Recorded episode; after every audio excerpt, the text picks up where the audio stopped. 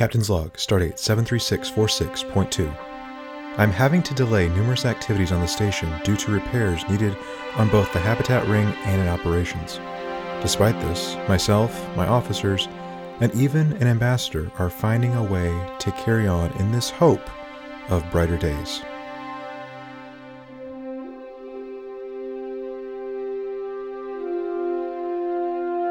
This episode of These Are the Voyages is dedicated to taking chances.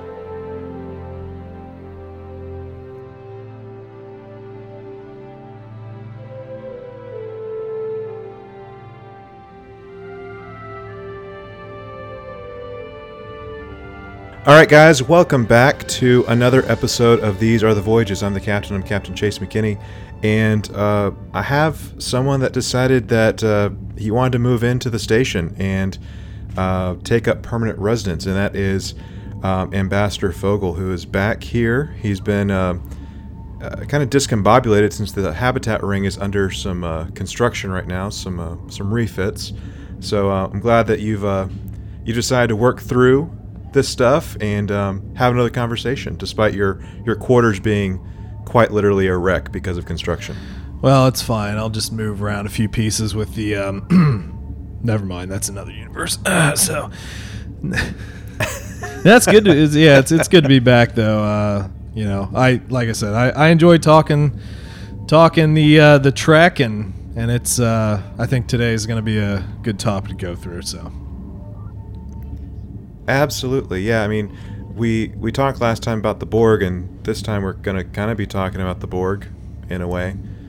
I mean, because Picard was a used to be a. Borg, you know, all I know is that when so it's one of those like when he when he gets a little bit frustrated or needs to protect himself, just gotta just gotta put that hand just right over his forehead, right in the most vulnerable place. just right there. True story. True story. so, anyway, uh, recently I was on a road trip out to uh, New Mexico, and uh, just a, about a week prior to going on this road trip, I had picked up the uh, the newest, or one probably the one of the newest, if not the newest, Star Trek book that I'm immediately aware of, and it's Star Trek Picard: The Last Best Hope. Uh, and I read it when I wasn't driving, and I listened to it while I was driving. So I consumed the crap out of it. And uh, I had reached out to you, David, and I'm like, "Hey, bud, you you want to read this or listen to this next, and maybe we can talk about it sometime down the road?" And you basically said, "Yeah, I've been needing a new book to sink my teeth into." So here we are. Yep, here we are. I, I you know, I I don't know about you. I never really read any of the any of the accompanying Star Wars or excuse me, Star Trek. Woo, delete that one. Uh, Star Trek Star, Star Trek literature. Uh, honestly, I think this might be the first Star Trek book I've I've read. Whoa! Yeah. Wow, that just happened. That was awesome. So yeah, yeah. Um, I I have quite a few books on my bookshelf. Um, I have like a lot of comic books. I have uh, most of the Star Trek Titan series, uh, and Star Trek Titan is of course not Alpha canon. It's like Beta and Charlie canon, so it's not accepted. And uh, that kind of bugs me, especially after uh, seeing the most recent Star Trek Picard episode uh, called Nepenthe. And uh, it's still pretty new for people. And uh, I mean, at the time of recording, you know, we're we're like a day or two or so from having released. But uh, if you want to spoil it, you can. But what were some of your thoughts on Nepenthe? Oh man, it's horrible. Uh, you know, no. Worst episode ever? Uh, no, not at all. Um, I did enjoy it. Um, th- I I had. Uh, how spoilery did you want to get? I could do very general. Uh, Impulse power, okay? How about that? Not none of that warp nine okay. stuff. All right. All right. Well, well, just a general warp too. I got it.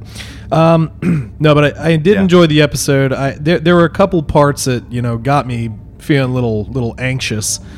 Uh, but I, I- I think I think one of the one of the interesting parts that I don't necessarily think is a total spoiler because if you would have watched the rest of the series, uh, then you would have already kind of maybe tracked a little bit of this, but was really sort of the difference between um, Soji and her sister and their sort of level of trust in Picard.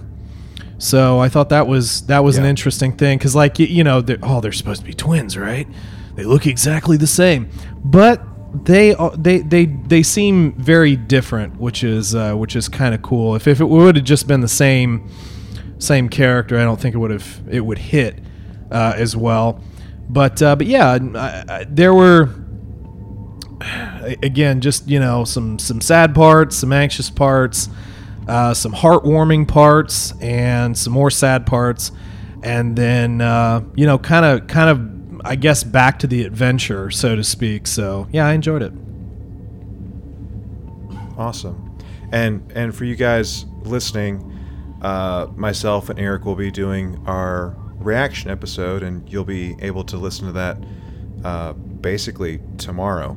So make sure you you take take the time if you haven't already. Get caught up on the Engage episodes um, as we as we get ready to talk about uh, Nepenthe on our next Engage episode, which you'll be able to listen to tomorrow. Uh, but until then, we're going to be talking about the books, and we were we kind of went like on a a random like wormhole there for a second, got a little detoured, but that's okay.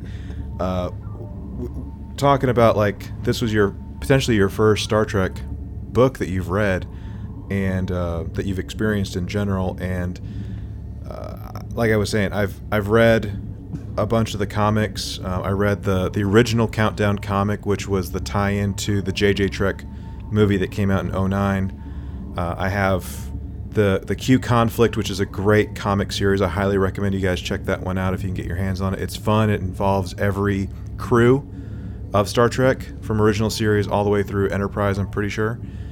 And uh, anyways, and then the most recent one, Star Trek Picard Countdown, which started in, gosh, what was that? November. It was November, December, and January. It was a three-issue comic, and uh, I I got it pretty much as soon as it was released each month. So uh, I think I remember you saying that you read the Picard comics. if I'm not yeah i did. Um, i was not able to get the first issue right off the bat.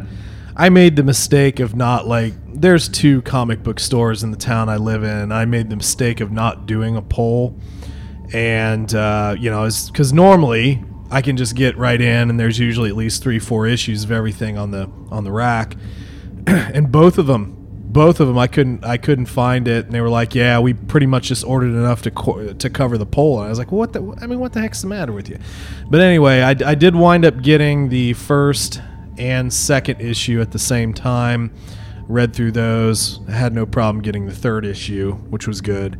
Uh, but yeah I, I, I think I think the reception, or at least the uh, the interest in those, was very very high, very high, which was which was pretty cool. It meant people were hopefully pretty excited about the series.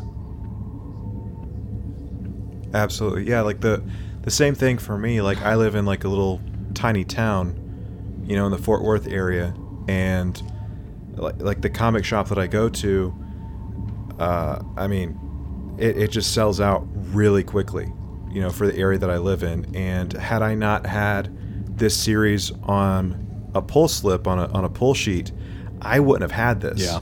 at all. I mean, I probably could have gotten it much later on, but you know, trying to create content for people to engage in with this, no pun intended, with this show, it, you, you know, you need you need it when it comes out. Basically, you just need it. I mean, you could have paid double on eBay or something like that. That would have been fun.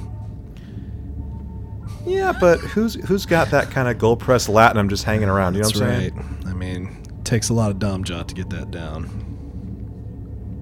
You're darn right, man. Man, oh man.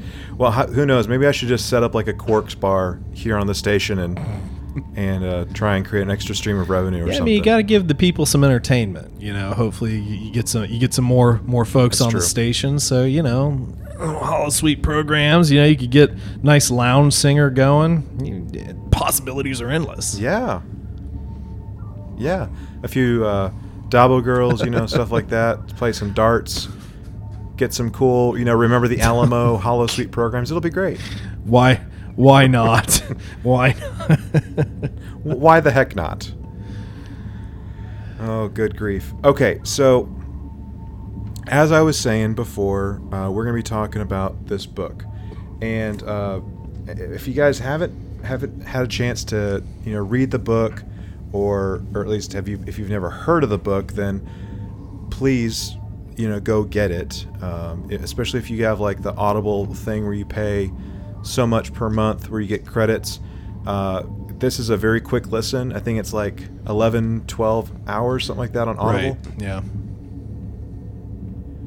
And I mean, it's a, I think it's 15 chapters, if I'm not mistaken, uh, as the as a book. Yeah. So yeah, there's there's five chapters per section. There's three sections in it. Uh, don't want to get uh, too far off the rails quite yet with this, but uh, anyway, it's called Star Trek Picard: The Last Best Hope. It's been it was written by uh, New York Times bestselling New York Times bestselling author Una McCormack, and she has written um, a handful of of uh, like geek subculture type books. So uh, there's been I think at least two other Star Trek books that she's written. There's at least three, maybe four Doctor Who books that she's written. And I think there's one other fandom that I can't quite remember, but I know definitely Star Trek and Doctor Who up to this point. Yeah, I, I knew I recognized the name. I just, for some reason, I had a hard time placing it until later. A note about the audiobook, because I, I mean, for me, I, I can assimilate a lot of, uh, a lot of literature. Yeah, it's good. Uh, assimilate a lot of information literary wise through Audible nowadays. Just pop it in at work. Did you? What did you think about the voice actor's uh, Picard voice? So let me let me say this. I will answer that. I was I was super hesitant about downloading the audiobook because I wanted to hear Patrick Stewart's voice in my head as I was reading it. Okay, I wanted to hear all the characters' voices as I was reading it. So I'm like, I'm on this road trip. I really want to finish this thing. So I downloaded it and I heard the the Picard thing and I'm like, it's not spot on, but it's not horrible. And uh, I enjoyed it for the most part. It it for some reason it, it did not hit as well for me. I, I I thought as a as a reader and, and several of the other voices it was it was really good. I don't know. for for some some reason it, just didn't work 100%, but like, you know, I mean there are so many great folks out there doing doing audiobooks. I mean, I, you've have you listened to like say the Lord of the Rings, the audiobooks of the Lord of the Rings, Rob Inglis?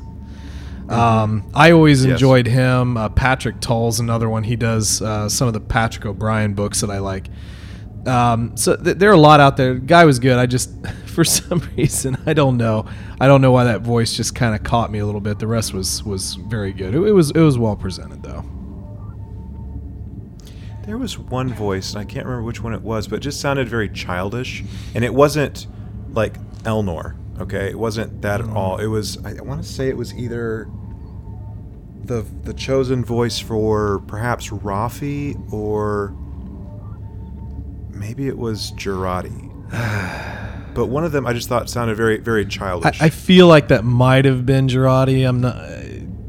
It's been a couple days, but I kind of feel, I feel like that one might. But honestly, like I don't know. Some of the well, we can get into that, but uh, some of the portrayal of her. I mean, she she does in sections of here come off as a little bit naive at this point, but she's also young Sure. and, and kind of at the start of the the greater journey. So that's another story. Well, okay, so let's let's talk timeline for a second, okay? Just so we know kind of where we're at in in the grand scheme of things.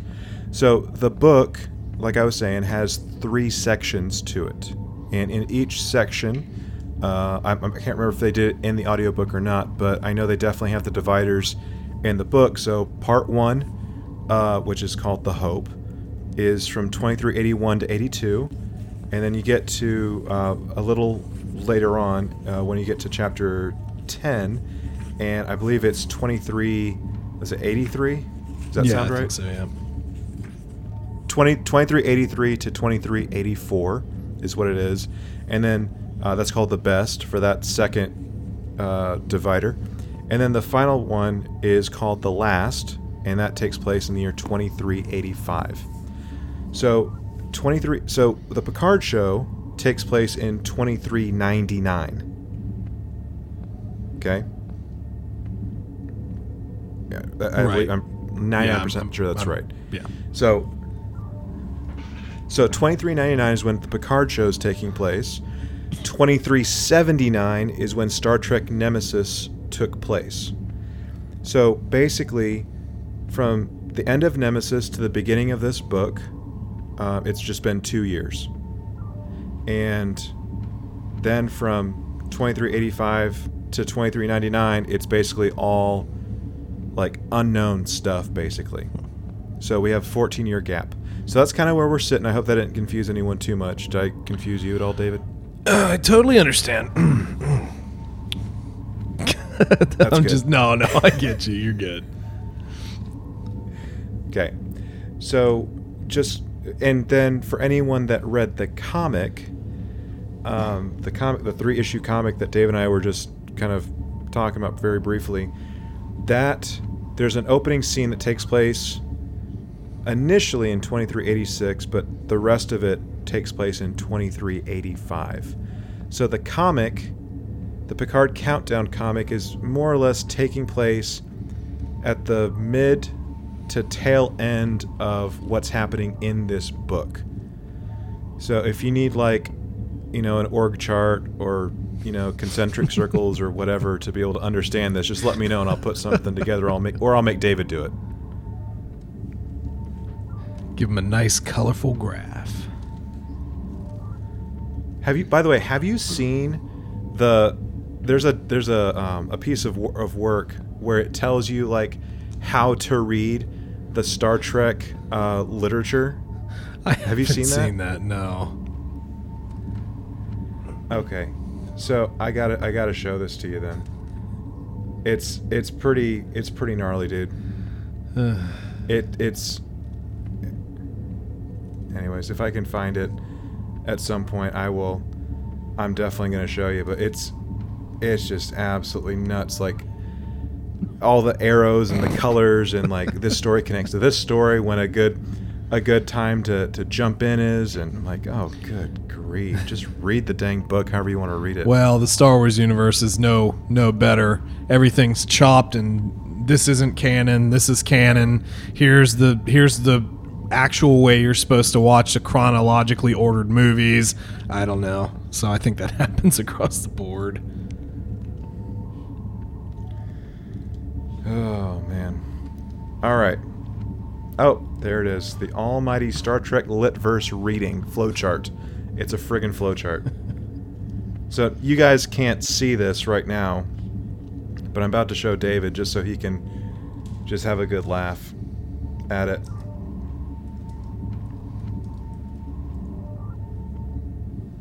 And if you guys really want, I can I can post this in the group or on Twitter or whatever for y'all to to look at. But all these colors and arrows and it looks like a freaking LCARS schematic or something. Wow.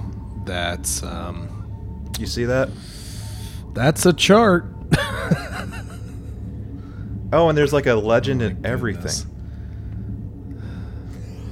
That's a that's a very organized person who created this. I I tip my cap to him, but You have just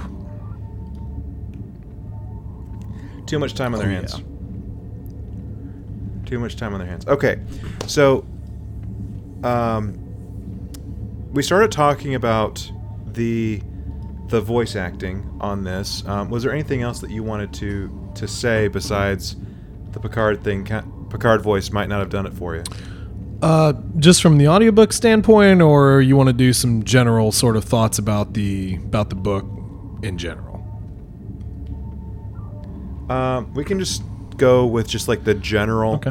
uh, I guess, voice acting, and then we can kind of move in deeper with that. Okay, I mean, it, yeah. As, as far as the audiobook went, I, I I think aside from maybe just having a slight disconnect with the Picard voice, I you know I think it was it was a decent. Uh, uh, a decent uh, read through. Uh, I think if you're a fan of audiobooks, it'll it'll definitely get you through. And like Chase said, 11, 12 hours. It's it's really kind of short.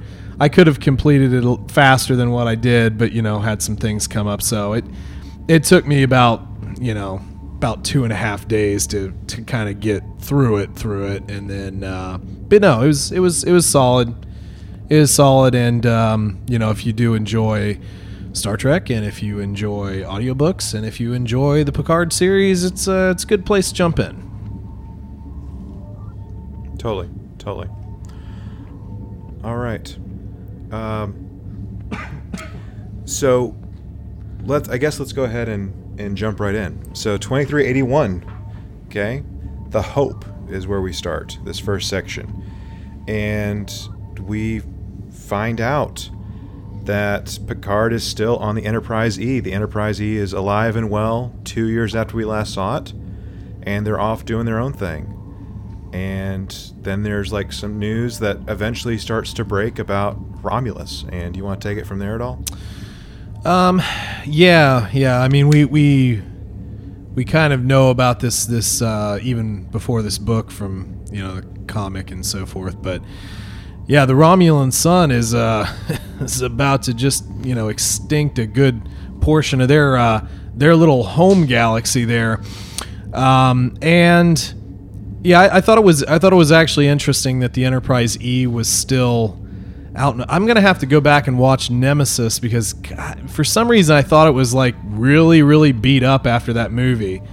Um, well, I mean, it, it was for crying out loud. I mean, like it rammed yeah, right, right, into into that thing. But like, and they went back to to space dock uh, or to dry dock to get like fixed and refit and everything. So I mean, yeah, that was like I said, that was twenty three seventy nine whenever Nemesis took place. So. So, Lord knows how long it took to get the Enterprise fixed. But no, it was it was it's good to good to see the old Enterprise. He's just still chugging around.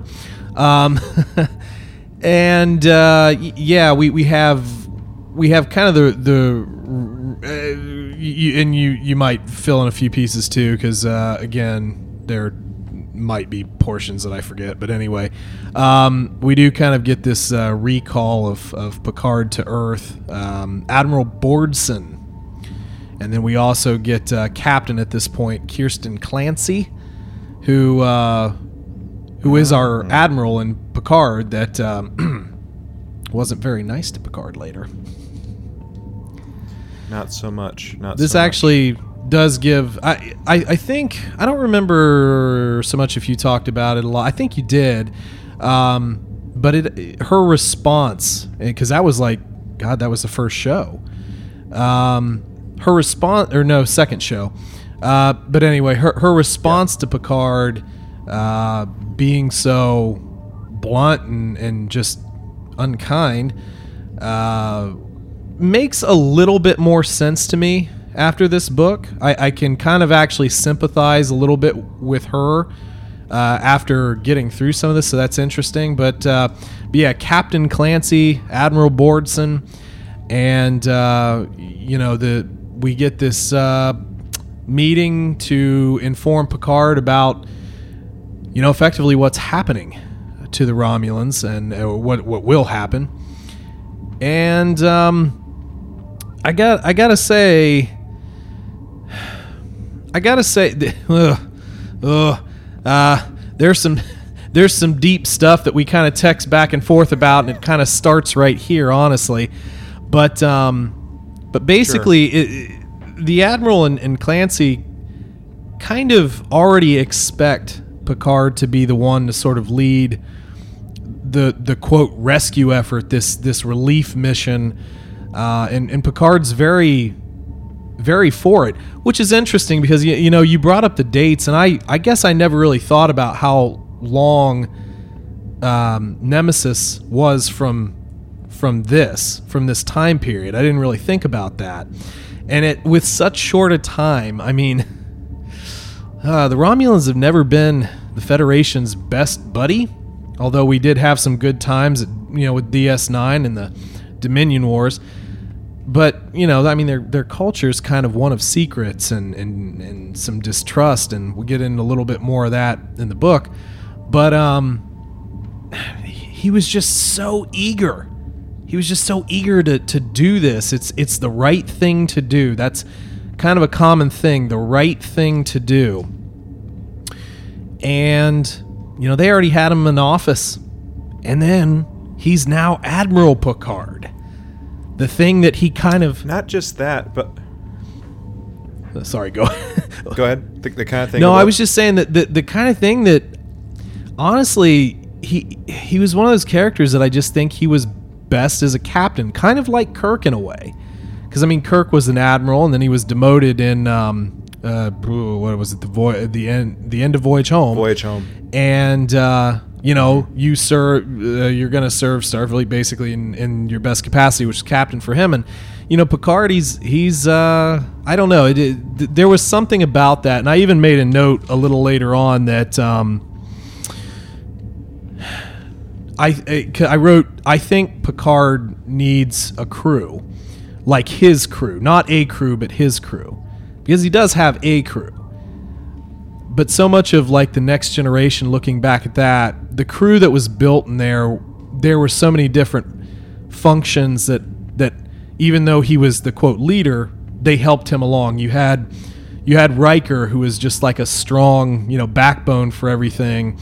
You know Troi bringing the empathy uh, you know Geordi you know br- bringing this this uh, this knowledge in a, in a, a way to you know Tech fix savvy. things that needed fixed. Data's you know logic and and Worf's just you know Klingon stuff.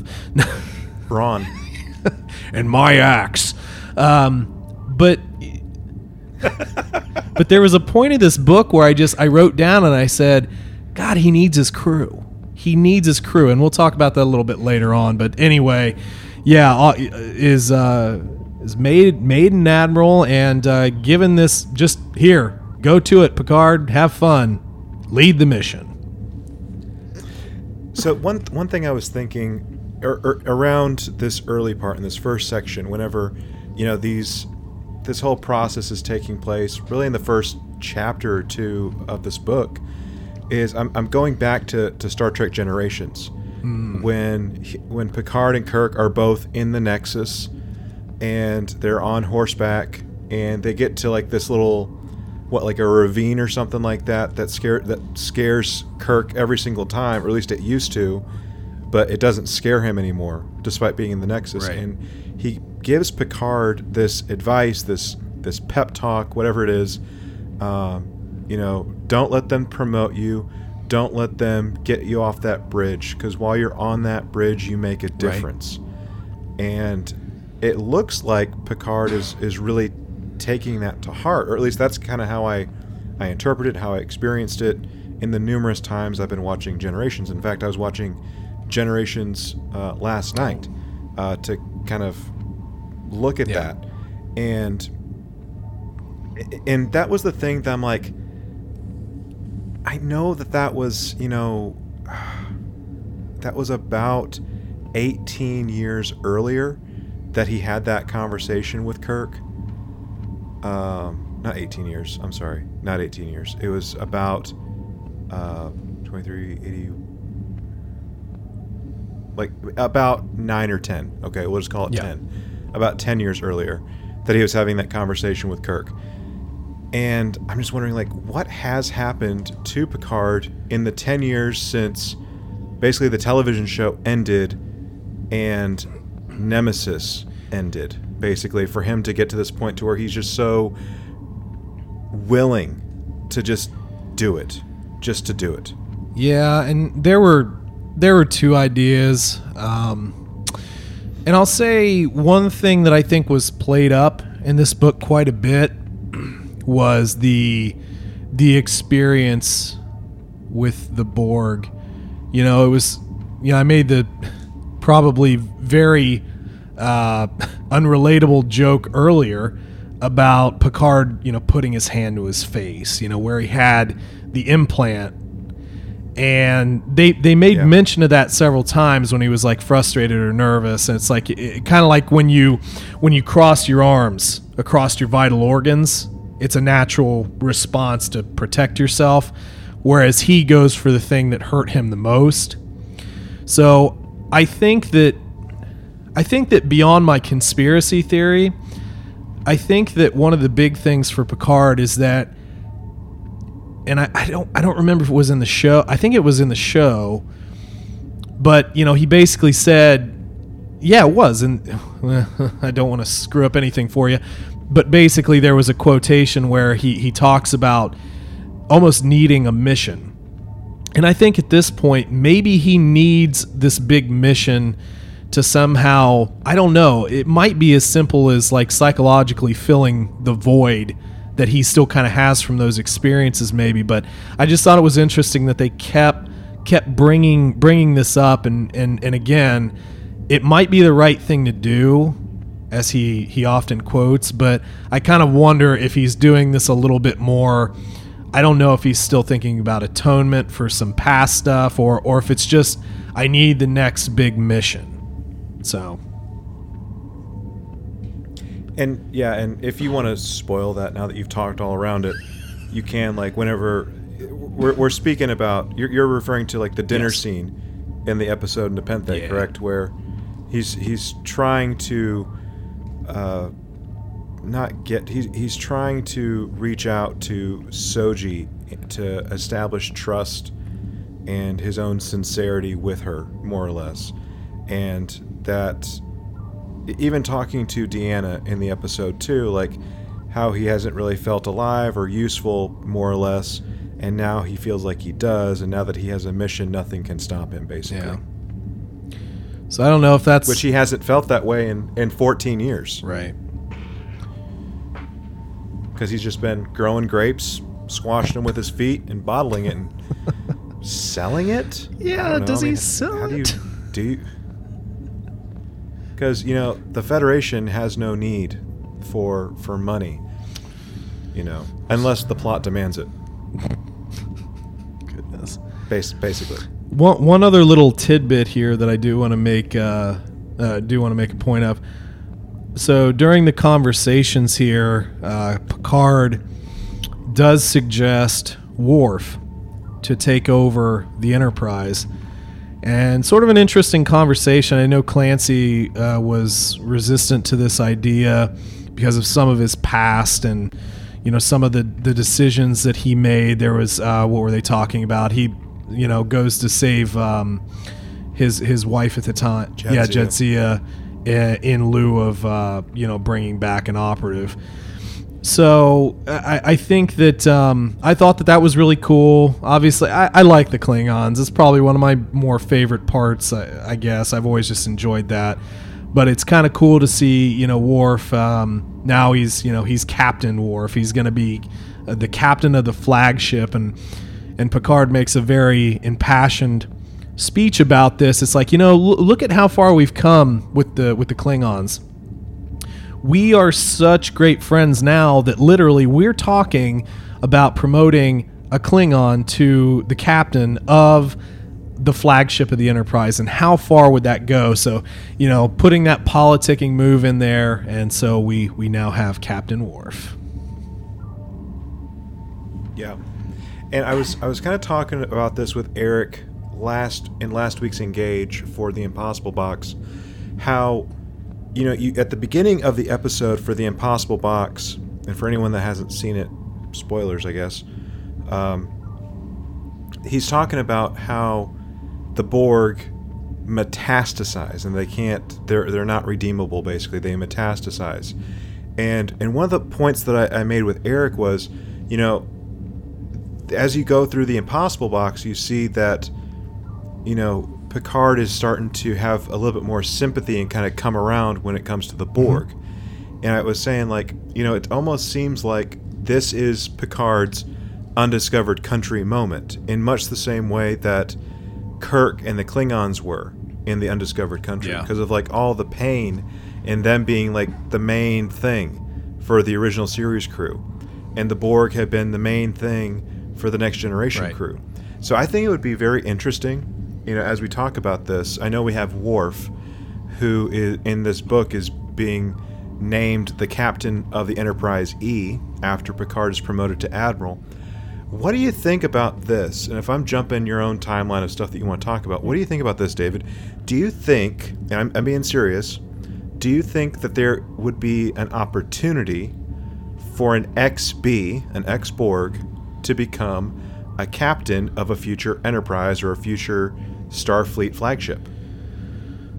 Oh man, uh, it's a good question. I mean, I, think, I think part of the what we all want Starfleet to be is is inclusive, understanding, having the ability to put away grudges, and that's that's hard. I think Hugh was uh, wa- is a good example of of a lot of what you know you kind of hope the Borg can achieve. Now, would I say a Borg could potentially become a captain of a ship within Starfleet at some point? I mean, it's possible. I mean, for God's sake, they took Nog. So, I mean, if you're gonna take a Ferengi, I mean, Nog No, was I'm pretty amazing. no, Nog was great, but I mean, it, it's it's possible. I think um, I think that that would take a long time, though, if it ever did happen. Just strictly because, I mean, people don't blame the individual, but I think that I think that there's too much fear around it to to be anything that would be you know, you know, coming up. Here's here's you know your first Borg former Borg cadet. So I don't know. I think that'd be a tough one, but it, I mean, it could happen. Uh, well, heck, you could have had somebody who was a captain, who was assimilated, and then comes back. I guess that might be a little bit more logical way to do That- it. that's a good workaround right yeah. Yeah, I can see it.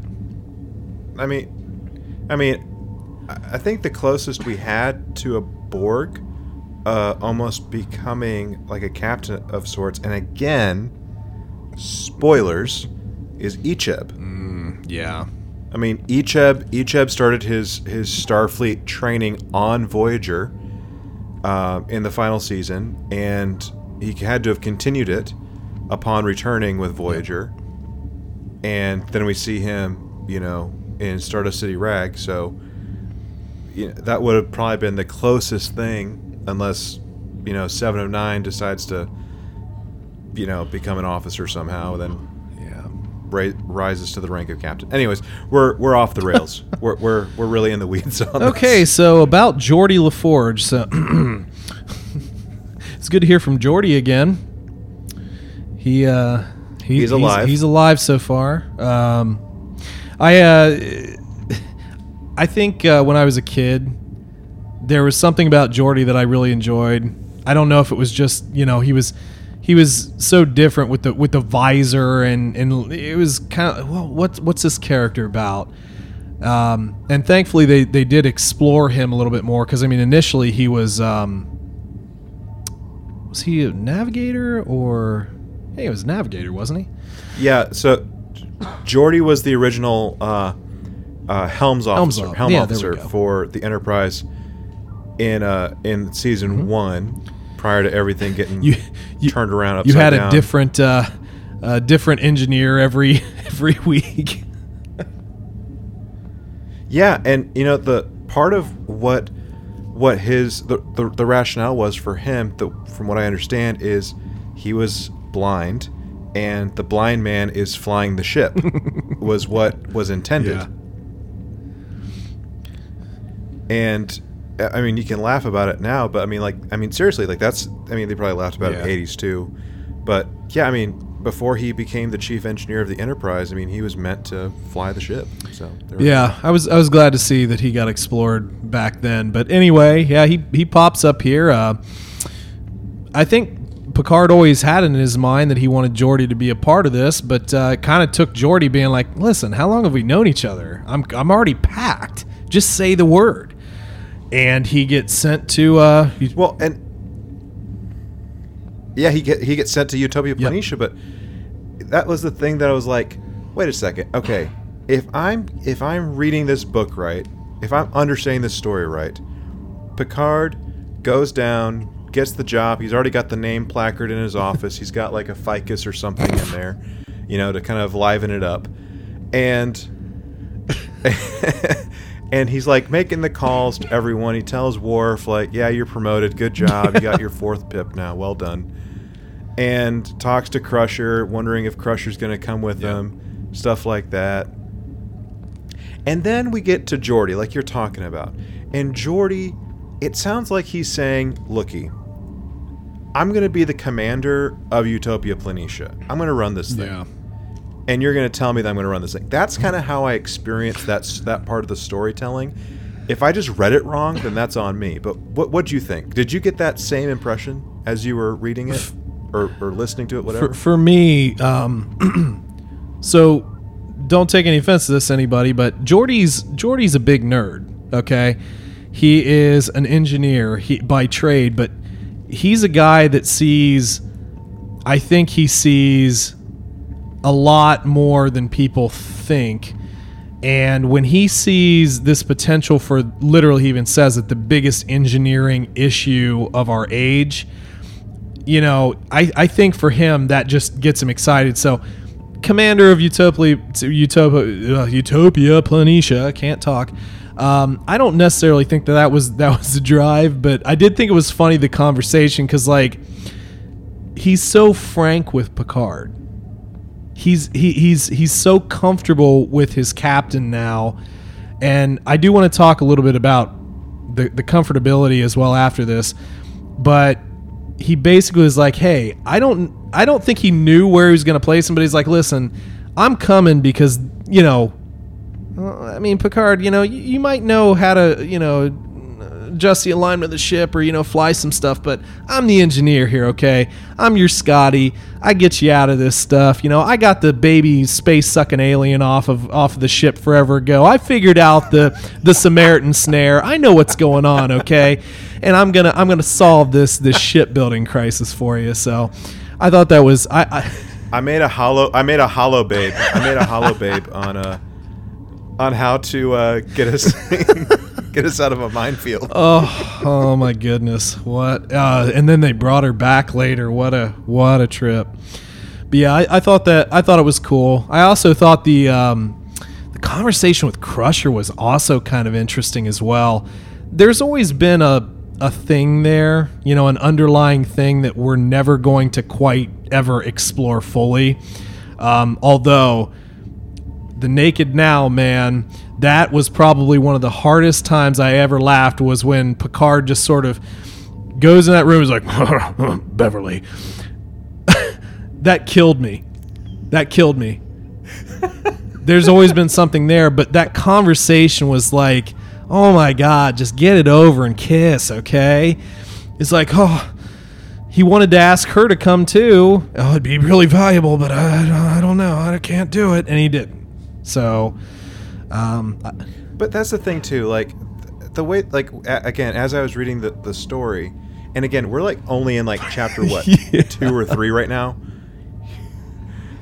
Okay, so at the end of Nem, so we got to remember that end of season one of the Next Generation, Doctor Crusher goes off to Starfleet Medical because she got butt hurt. Basic. Oh, no. Anyways, so her character goes to to start. I'm sorry, folks, for y'all listening. Just just laugh at that. It's okay. She goes to Starfleet Medical, and then uh, she comes back, and she's chief medical officer of the Enterprise D and E, up through the events of Star Trek Nemesis, where everyone go basically goes their separate way. And again, she goes back to Starfleet Medical. So she's not on the Enterprise E. And the way that I was reading it, it made it seem like she was on the E because he was making all these calls, all these transmissions to the Enterprise. Now, I could have just missed a minor little detail, and that's that's on me again. But I mean, it's not like I don't know, like it wouldn't have been that big of a deal, you know what?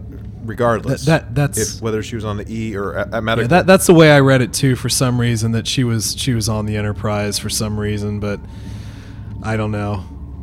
Um, but yeah, no, I, I I thought it was again, you know, maybe it's a little little indulgent for the fans, which is not a bad thing, but it was kind of good to have a couple couple of conversations. Although I would have, I would have, I would have been interested to hear just a little snippet uh, from from Picard and Worf. Just thank you, Captain. Very honored. That would have been great. I love Worf's deadpan, man. I've always loved that character. So, um, couple things I wanted to just bring up here because some of this started in the in the the Clancy, uh, Borden, and uh, Picard conversation initially. And we, we, we, I know you've talked about it. We've talked about it. Everybody's talked about it. The use of of, of cussing. So first and foremost, my first Yes. criticism, I need to teach this writer how to use the D word. Keep it family friendly. Um, because like there was so many instances This is a podcast after all. now, I don't want to get you in trouble with somebody, uh, but you know, just just the usage of certain words. Like, listen, I'm no curse word aficionado. It's you know, I don't drink them down like fine wine, but there's there's just something about the usage that it's like, have you ever cussed in your life, like just in anger? Um, so that was a little odd, but I gotta say, you don't have to write like that and and I, I don't want to overly criticize the writer because it's her book, it's her vision, and it's cool, but you don't have to do that. There there there's a time and a place, but I always felt like you can let your writing do a lot more talking than res, you know than resorting to using curse.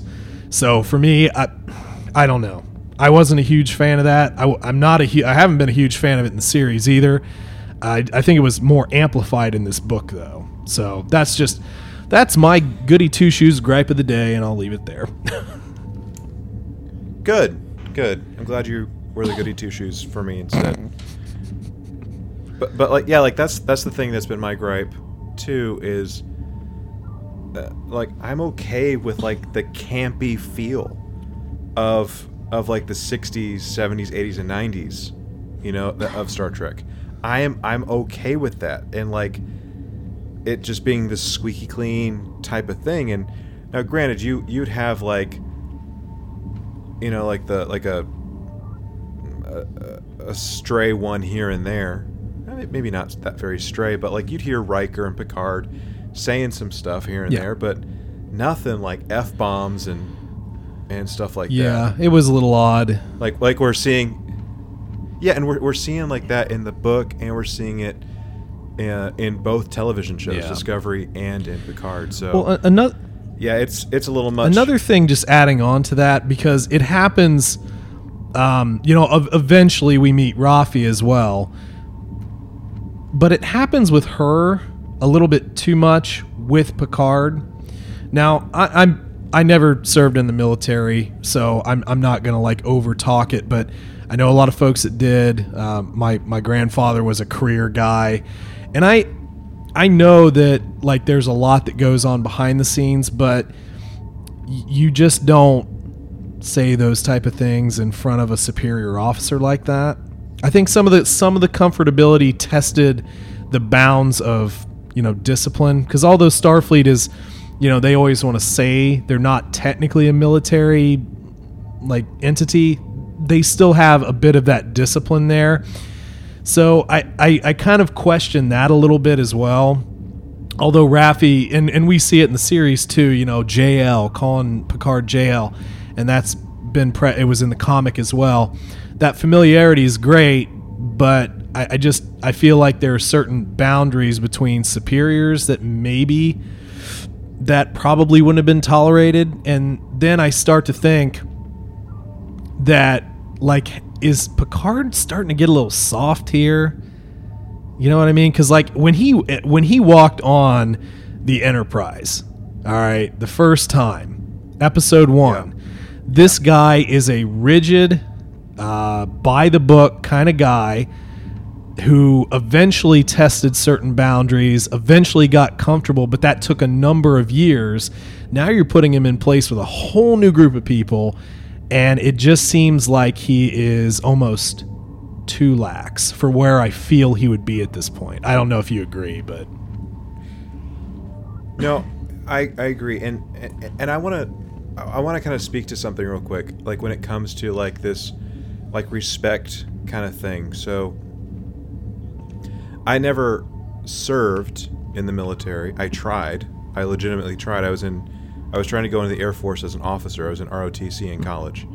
And like it didn't matter if one of the senior cadets that was like one of my my flight like my flight commander or my squadron wing group commander it didn't matter if i saw them in uniform or out of uniform it was always sir or ma'am Yeah. Period. Even if i was like stupid good friends with them outside of outside of ROTC if we walked you know down to the main part of campus to get like Wendy's or Jimmy John's it didn't matter if we were in civvies or in our uniform. I was always like super ref- super respectful of them. And like beyond the military like there are just there, there's one other man and he's no longer living so it doesn't really matter anymore. But even if he was still living i would never call him by his first name or even a nickname. And that's my old scoutmaster from boy scouts. I would never I, I would never ever call my scoutmaster by a na- by their first name or nickname even even now in my 30s and you know, I was I mentioned this to Eric, and I don't want to get like too bogged down with this, but like, you got to remember that Picard and Riker served together for at least Yeah. 15 years on for 15 years, okay? And Raffi has just been brought onto this thing because you know, Picard is like, "Man, you got some you got some gumption about you. You got a little piss and vinegar and I like it." Well, and, and he did say he wanted And- somebody who wasn't afraid of him, but, But you cannot be afraid of somebody but thing, still though, have like- the respect. Exactly, and like within like, uh, it was kind of hard to track like from chapter to chapter how much time had Right. elapsed. So I might get like some timing mixed up, but like whether it was a week or or a few months or a year, just all of a sudden start just decide to call him JL and then just call him JL in front of other officers like that wouldn't fly.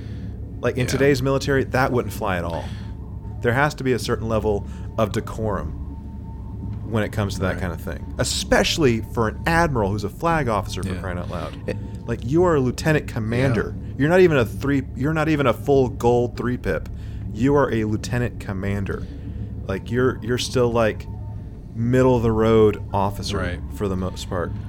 Addressing your flag officer this way, that's not cool, man. And I mean, I, I like I like Raffi a lot. I, I think that she she has a a personality that really I think she can resonate with a lot of a lot of people a little bit a little bit better than than some of the characters just because she's she's a little bit more loose about things but it makes me wonder like if if these are the kind of outbursts because like literally i think it was during her interview because she has an interview uh, picard basically already had her in mind for his xo and not not just like come on the team stay on earth have fun but come with me for months potential years on end as my xo second in command on my, my number one on my ship that i'm going to be getting. And uh, like how did she kind of even make it to this rank? Well uh, sorry brain brain stutter.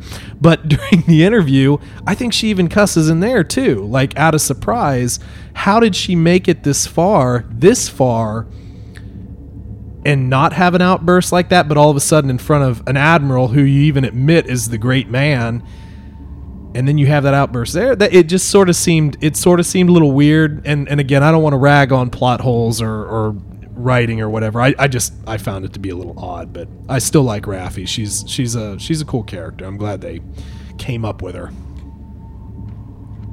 Yeah, and like, here's the thing. Like, I, I think I think it's generally accepted that when you don't know someone, you don't feel comfortable to be your quote unquote true self around them. Yep. You want to put your best foot forward. So like, whether I'm meeting you for the first time, David, or any of our mutual friends, or just anyone, like my like if I'm meeting my pastor for the first time, if I'm going to a new church, I'm gonna put my my best foot forward with Yeah. them. And as I get more comfortable with you, you know, I can be more crass if I want to. I can be more goofy if I want to. I can be more me. And with, like you were saying, there's this admittance of he is this great man. He, she calls him the great Yep. man. and and it just doesn't seem as well ba- balanced. Great character. I enjoy her in the book, the comic, and the show. It's just that it's kind of like eh, a little bit Yeah. with her. Yeah, just a little strange. But um but yeah, now now he has XO, he's got his little office set up. Uh, kind of this the start of, of everything and and then uh, I think the net kind of the next big portion here was uh, was really with Geordi kind of trying to lay down the law a little bit in Utopia Plane- uh, Planitia and you know basically trying to solve this problem of how to how to make ships faster, better. Before before we talk about Geordi, let's let's kind of uh, wrap up a little Oh, sure. bit. And, and you and I were kind of talking about this pre-show um, about in the first chapter or two. Not to backtrack good. too much, with um, this idea of of calling uh, Picard, Oh, Jean yeah. Picard, Monsieur. Yeah, I'm glad you remembered that. I even had it on my notepad. So before we get too far along and talk about Geordi and the building of stuff Yeah. and the later stuff, uh, I know that was something that maybe irked you a little bit or made you scratch your head a little bit. yeah, it, it I I understand that at the point where he is, you know, being addressed by that, you know, he's he's out of Starfleet, he's at his chateau and everything, and again, we all understand that he's French. But it just seemed very strange to me to just Monsieur Picard. I mean, I, I don't know. It just seemed odd to me, and and I don't I don't I don't exactly know if I can pinpoint that, but it happens in the beginning, and then it also happens at the end. Again, kind of when we're when we're through a lot of this, and I think it's I think it's more of a literary device to denote that he's not a captain, he's not an admiral, he's not in Starfleet. So who is he? Well, he's Jean Luc Picard. I don't know that. I don't know what else to call him. I would never just like, oh, Monsieur Picard. You know, I, I just, it, it felt weird to me. Very weird. And that was that was some. I, I mean, I didn't mind it, but it was kind of like, eh. Whenever I watched uh, Remembrance, the first episode of Star Trek Picard, where him and Number One, his pet dog, they're they're roaming the vineyard, and he just kneels down and starts speaking French to his dog, and I'm like, okay. and one one little note that I made, and this was me keeping my finger on the button so I didn't forget, uh, was I remember there being, at least I think I remember there being this conversation of an idea about about the French and the British, and the fact that, I mean, Patrick Stewart is very British Yeah. for crying out loud. I mean, he drinks tea. He orders tea in pretty much every episode for crying out loud. And one of the things that they were talking about, and and I for any of you UK listeners, please don't don't hate tweet me or anything like that, but it's my understanding that at one point, or maybe even currently, that the British hate the French and the French hate the British, and or, or something to that effect, and that part of like, well, why why does he have a French name but he's a Brit? And part of it was, well, the British have completely taken over France, and you know they've they've infiltrated you know French culture and stuff to the point that they don't even have a French accent anymore. They're all British. Wow. So that was just something I remember like seeing or hearing or something in an interview Interesting. either on like a DVD or a YouTube or a panel or something. And I thought it was just interesting. And it, it just that kind of perked percolated a little bit whenever this Monsieur thing was going on that you and I were talking Yeah. about. Yeah, it, it, it just it seemed to it for some reason just hit me as odd, but uh, I, I I again I understand why it's there. It just yeah, take it or leave it.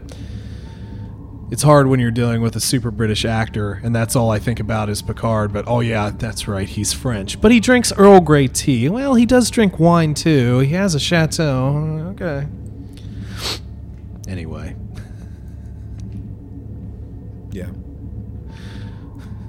Anyway, so let's kind of jump back in unless there's more stuff that you want to talk about. No, I think we can move on. Beginning stuff with Picard. Okay. So really, what's happening next is it's just a lot more setup. We're we're get, we're meeting more characters as these chapters go on, and like we were starting to talk about, there's there's Geordi. Geordi's basically said, "I'm going to be the commander of Utopia Planitia. Yep. I'm going to be the one that's going to kind of help you make this crap happen."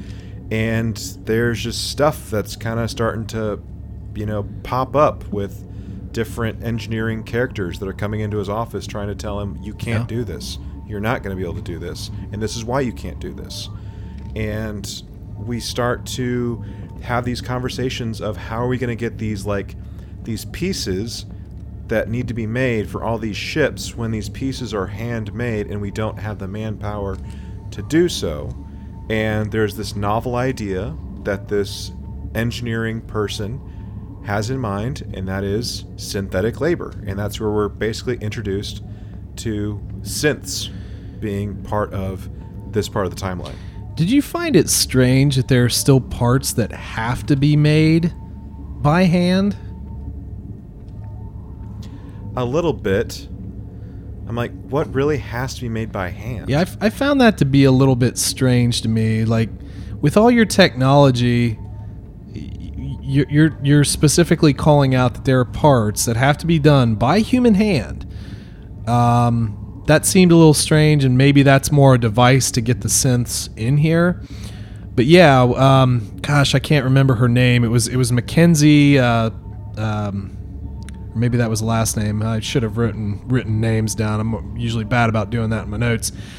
But uh, yeah, it kind of gets this idea about um, about the potential for, for uh, goodness, I'm not an engineer and I don't remember all the engineering terms. They're all made up anyway. But uh, eventually, this kind of leads Geordi to uh, to good old Bruce Maddox and the Daystrom Institute. So good old Bruce, just being a professor, being a poor professor to people. And you know what? Geordi still holds a lot of dislike for Maddox. Just dating back to when he effectively wanted to take apart Data, his best friend. Uh, so I, I don't know. He, he automatically thought about him, but he's I, there was there was a lot of animosity for that. It was uh, it was kind of interesting. Yeah, and the, okay, I don't know if this is too soon to talk about it, It's never too but soon. Maddox, Maddox, Maddox just seems like he's a very unhappy individual. I just, I, I know that it's called Star Trek Picard: The Last Best Hope, not Star Trek Maddox, but I don't know if it. I mean, I really don't know if it would matter that much. But like, what has been happening? You know, from basically 2360, I think it was like four or five, to now in 2381. Like, what's been happening for him the last 15, 16 years where he's stopped researching and started teaching? Like, how did he get away from his love of inventing and, exp- and like technical exploration? Because he's just like really unhappy at Yeah. this point in the book, and I just don't get it. You know, one thing I've always been fascinated with is because obviously Noonien Soong was, I mean, the only one to really create, you know, quote, life. And this is what Maddox strives for. Do you think do you think he ever got to the point where he's just like, I can't do it? Do you think that might have been an epiphany for him? Like, I can't do what Soong did. I, I don't I don't have the ability or the knowledge, and maybe that's why he kind of broke away. Maybe it was his own sort of like, you know, personal or internal crisis, maybe? Perhaps. I mean, it, it's certainly it's certainly possible, but I mean, like, when was it? Data's Day. That was a, I think that was a season four episode of Next Gen. It's the episode where Miles and Keiko Oh, yeah. are getting married. Spoilers. and and well, we're not going to talk about Miles or Keiko, but like, what, a, what an episode. as much as I want to. Um, but like that entire episode is him you know, logging everything. It's basically writing him writing a letter to Maddox saying, "These are my experiences as I go through all this stuff." Basically. And and Data was so willing to help Maddox with stuff. So, I don't, I don't know. Just something's just not making sense for me. But I- again, like that's I don't want to get too much into like that that you know rabbit trail type of stuff. Right. But anyways, he's he's a very unhappy person. He he's he's kind of enjoying being a professor, but mostly not. We avoid students. You know, That's a that's a great professor right there. I, I mean, I know that all my favorite professors ignored me. Uh, you know, I think that was my greatest college experience was being ignored by by professors when I had questions. So yeah, office hours. all right. what are you talking about, man? Uh, That's funny. But this is also when we get uh, when we get Jurati as well, Agnes Jurati. Yeah. Should I should I have the computer insert some music right now? What kind of music? Okay, get ready for this. Computer, play Hot for Teacher.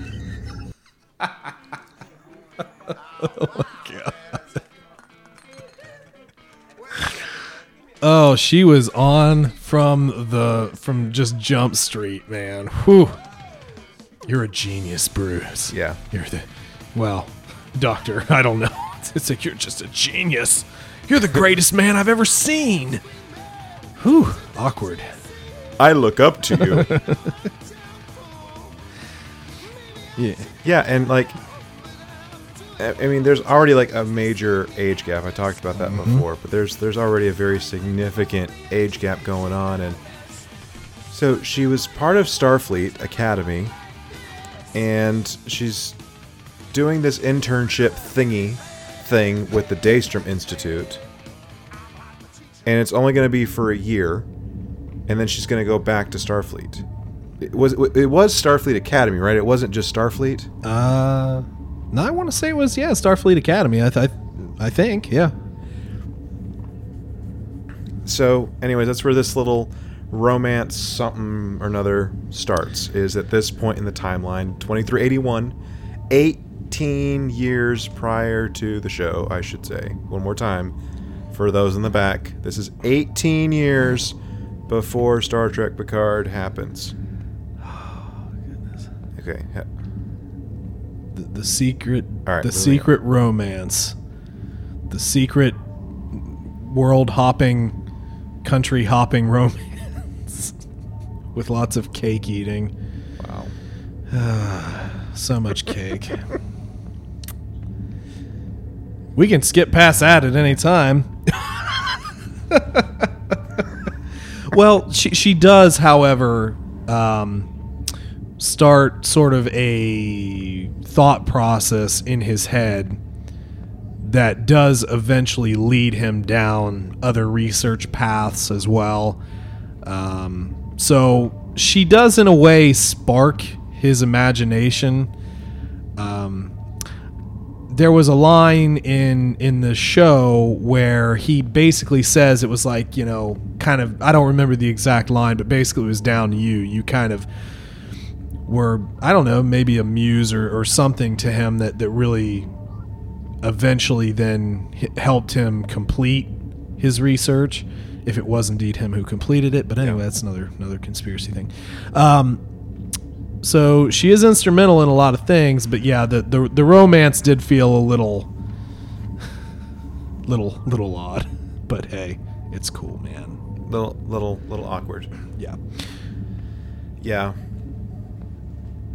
So so yeah, it's at this point where she's she's inspiring him and also in a way distracting him from the focus of of creating these synths versus these androids like these data like androids that he's wanting to do. And there there's a line that like really sends him into a depression. And i'm not going to get it right but I believe it was um, was it Olivia Kwest, I think is the Uh, name, that is kind of like like really getting under his skin, saying that there's going to be one in every household, and it's going to be thanks to Maddox. Yeah. And that because of Maddox, you know, it's going to transform the Federation because there's going to be a synth in every household, and he hates that. He hates the idea of that. He hates the idea of that it's taking him away from what he was wanting to do, which was create life. Right. He was wanting to create sentient life, and it's not happening with these, you know, these brainless, you know, robots, basically. Just these synthetic life forms that do menial tasks. Um, so, yeah.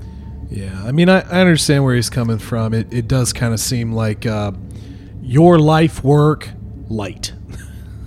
so everything that you've ever wanted to do and create, well, just give us the the you know the the Cliff Notes version of that, and and we'll be cool.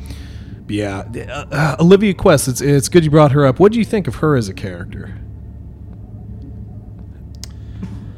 She kind of annoyed me a little bit. Politician.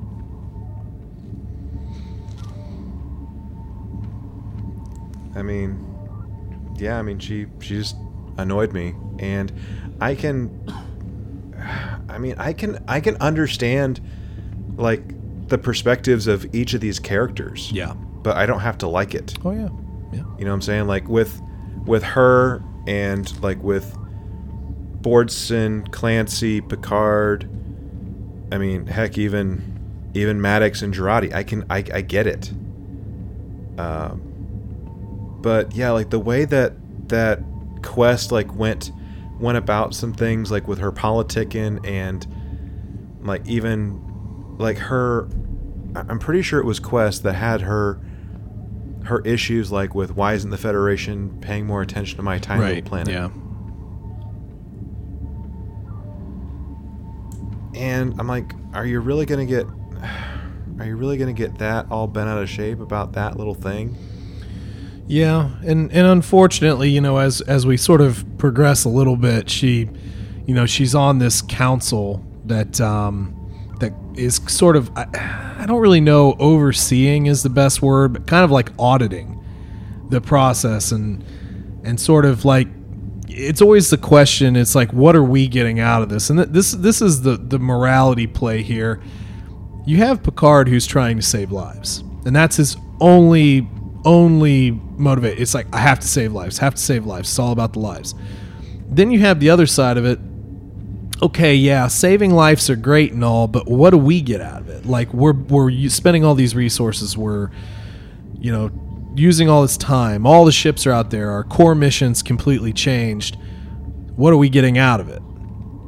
So I don't know. It, it that unfortunately is a is a pretty common common thing that even happens today when you start talking about like you know refugees and stuff. And there's been a lot of that. I, I don't want to you know obviously get deep deep on your show here, uh, Chase, but um it is an interesting dichotomy and I and I god it just that's what annoyed me about her was the constant what do we get out of this what can my planet get out of it well what okay fine. Let's just let them all die. That'll be great okay? That that'll be fun. So that was what annoyed me more about her. So the, one of the things I was thinking about was this idea of the core mission is changing, hmm. and that there will be an entire generation of Starfleet officers that will have gone essentially gone without this exploration. That that Starfleet will have more or less turned into a public transit service Yeah. for an entire generation of officers. And I, I, I was really thinking about that. Like, I would pause it and I would really start to think, like, what in reality for Starfleet and the Academy, what would that look like practically and academically for prep- preparing officers with this shift in in like a like they were saying like with a generation of officers with what they're doing with the mission and what they're doing with their learning because a I mean a generation you can look at that as like 40 to 60 years as a generation Yeah. for the Yeah. most part so 40, 40 to 60 years of ferrying people back and forth, back and forth. Yeah, build building I mean, structures. like, really, yeah. what's that? Like, what's that going to do for the Federation and their their their mission of exploring strange new worlds and boldly going where no one's gone before? I know, I realize that's the the mission of the Enterprise, but that's really the mission of Starfleet Right. too. Yeah. Yeah, I, I mean, l- let's. I'm just gonna be, you know, honest about this. This task is pretty insurmountable. You're, you're talking about, I think, bite uh, bitten off more than you can chew is sort of applicable, but God, it's like how how do you, how, I guess, how do you make peace with with yourself thinking that if I could do something, I should, or if I could do something, well, but what's the benefit for us? You know, I don't want to break it down too simply, but it's uh, it would be it'd be it'd be very hard on the morality. I think of a lot of people to say that could I just leave these folks to die? But granted, they didn't make it easy. Uh, you know, so I think that that's also No. a consideration as well. Like, do you really want my help?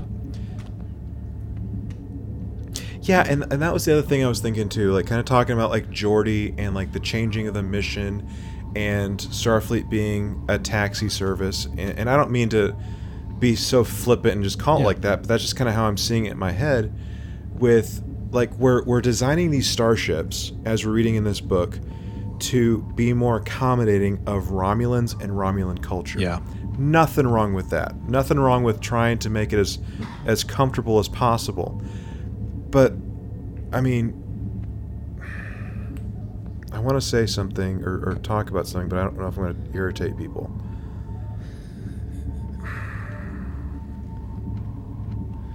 Like why? Like if we're why do this? You know, this is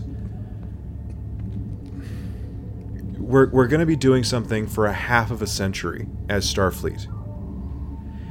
And stuff is going to change. It's it changed in Kirk's era. It certainly is changing in Picard's era. But but why are we are we just doing this? You know, like we're we're basically going to be creating Romulan starships with the Federation sticker on it. Yeah. Why, uh, hmm. Hmm. So, I'm just going to dive into something here. We, we've been going for a bit, um, and that's, in, that's interesting. Do it. Okay, so let, let's break this down. So, we have Romulan. Break it down, Barney style. Oh God. So we have the Romulan sun. It's gonna explode. Gonna kill everybody within. Eventually, through revised uh, Starfleet projections. What was it? Ten. Um, what was the unit of measurement?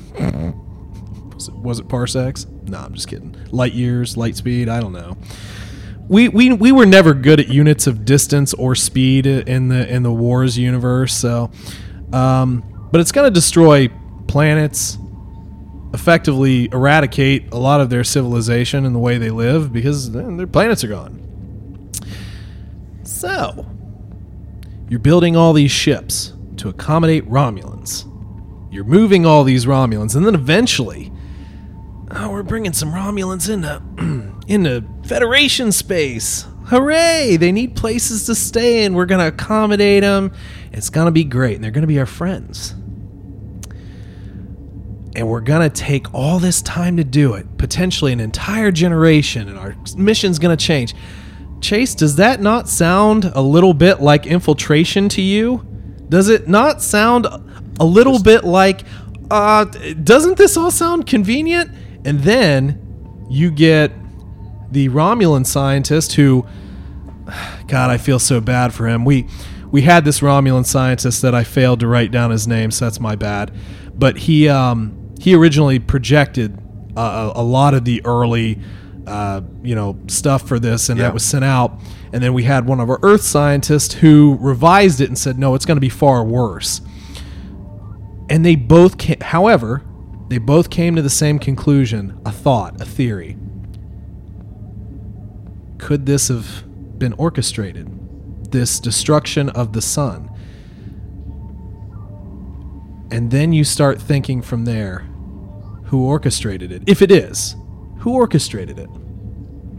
Could it have even been done? Okay, so let's say it could have been done. Who orchestrated it? And then, my God, the Federation is bending over backwards for them, building the ships to accommodate Romulans, providing the planets a little closer and even in Federation territory. And then we get this show. We get this show, and we start to see they're already in Starfleet Command. That the Zhat Vash, that the Zhat Vash are the ones that are probably pulling the strings with everything going on, potentially.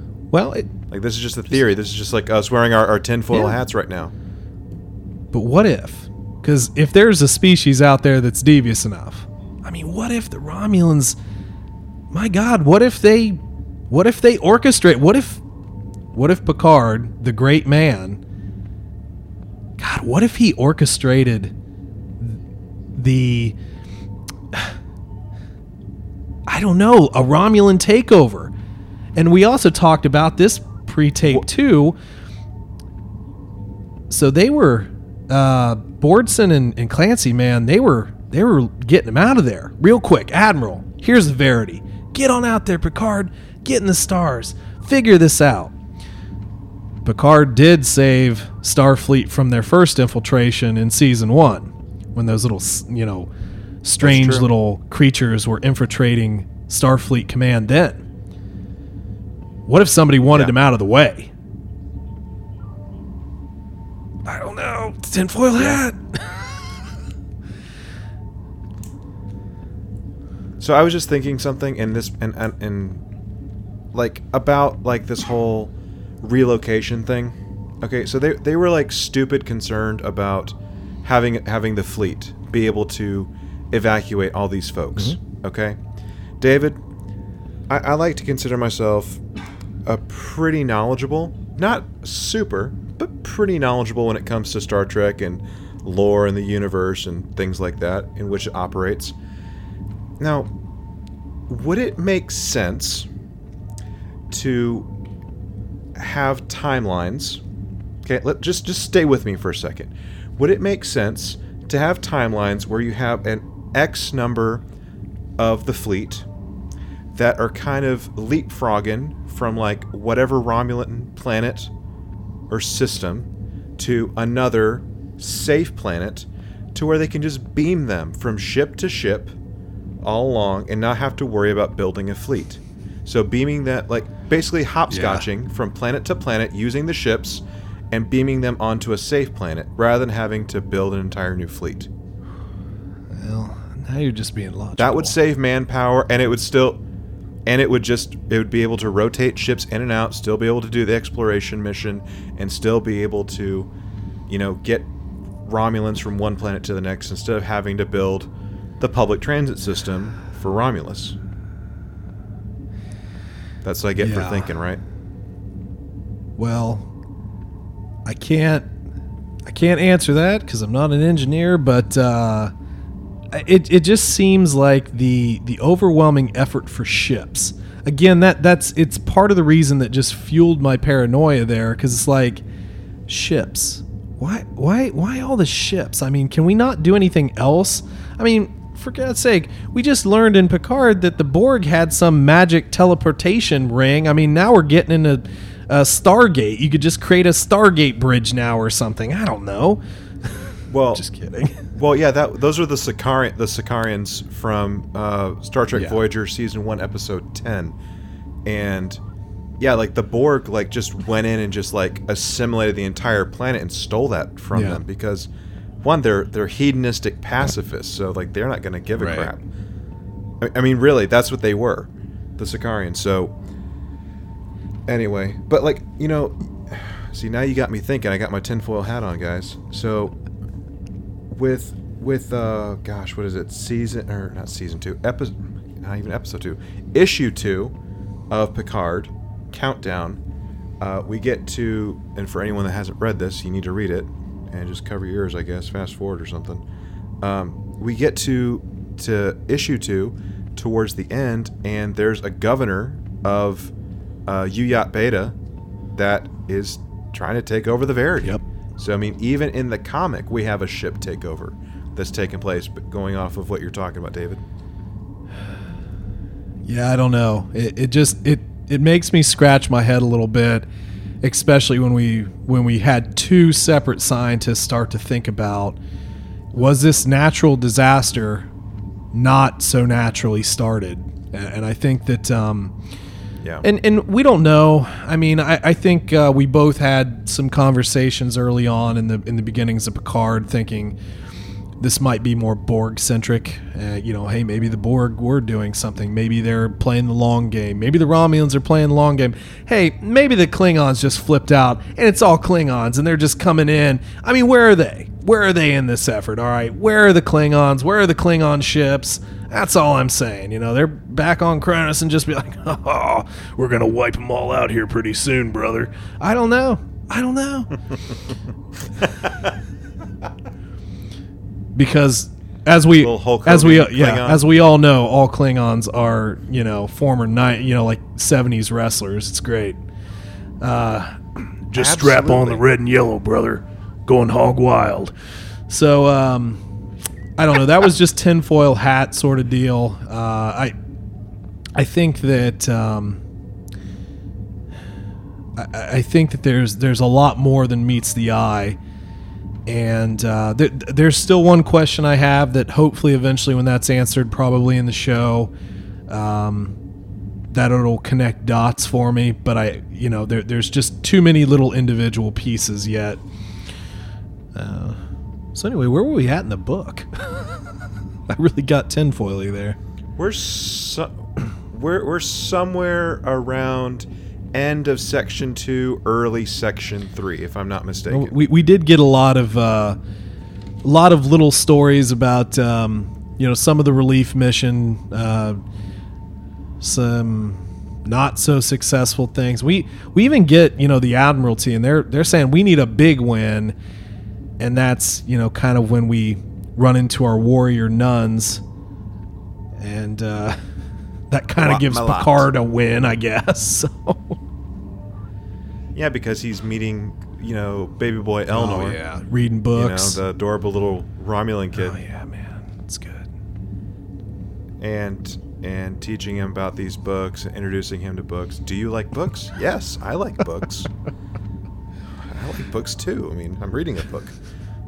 Th- their interactions were cute. I mean, I, I did like the little part where, you know, they're at the dinner table and he's like, you know, being told to go to bed, but I don't want to go to bed. And he's trying to negotiate, and Card, Picard helps him negotiate like a better deal for himself. Well, you know, if you go to bed, I'll come read Yeah. to you, and that'll be good. And, you know, so it was a cute interaction. You know, he's obviously there's always been the thing with Picard and kids.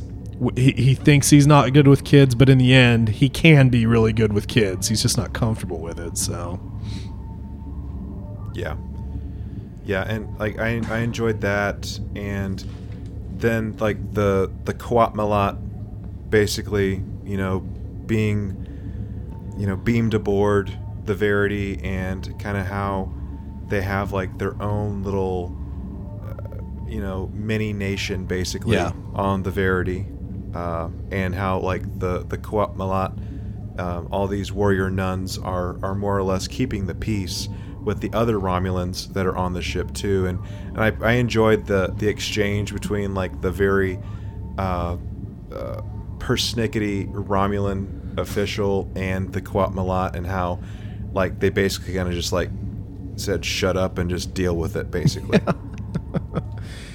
yeah, That was just that was fun to read. And as I was reading it, I know it wasn't the, the Enterprise D, but for some reason, David, whenever I would be reading and like listening to these chapters, like especially like with the Qowat Milat being on the ship, I couldn't help but think and picture the old Enterprise D with their their uh, drawstring shade windows that they had. Like that was the image I had in my head for the like where they would be in the ship and what their quarters would look like. Do you know what I'm yeah, talking about? yeah, yeah, yeah. Oh man, yeah. That well, we just had so much, so many good times on the old Enterprise D. So memorable. Yeah, man. Um, but yeah, it- was it was interesting. But again, like when you really think about it, his success was with a completely different group of Romulans that aren't even really like core Romulans. So I, you know, I, I remember them talking about like taking pictures and stuff with uh, with Elnor and some other little girl that took his hand to you know go show him something. You know, trying to trying to put a face on it, but trying to put a happy face on it. You know, for for all the folks back home who are doubting this that happens all the time and sometimes it's a bit infuriating because unfortunately mob mentality is very real and it doesn't matter what time you live in uh, a single person can be intelligent um, you know not not going to rashly make decisions but as soon as you put them in a mob sometimes that groupthink can be a, a bad thing so you need those little little things but it's like my god whenever i hear or read about it i'm just like mm, I wish we didn't need that. I wish we didn't need those little things that people. I just, you know. Uh, anyway, that's rambly.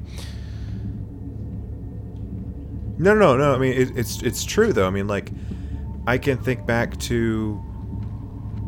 I mean, like, I, I feel like that's that's what was happening. Like, even for us, like with our age and and people that remember it, like you know, shortly after 9-11. Yeah. it was like, let's let's show let's show the happy smiley faces uh, as we're doing this war on terror and and stuff like that. And and I and I'm just gonna go out there. I I like George Bush.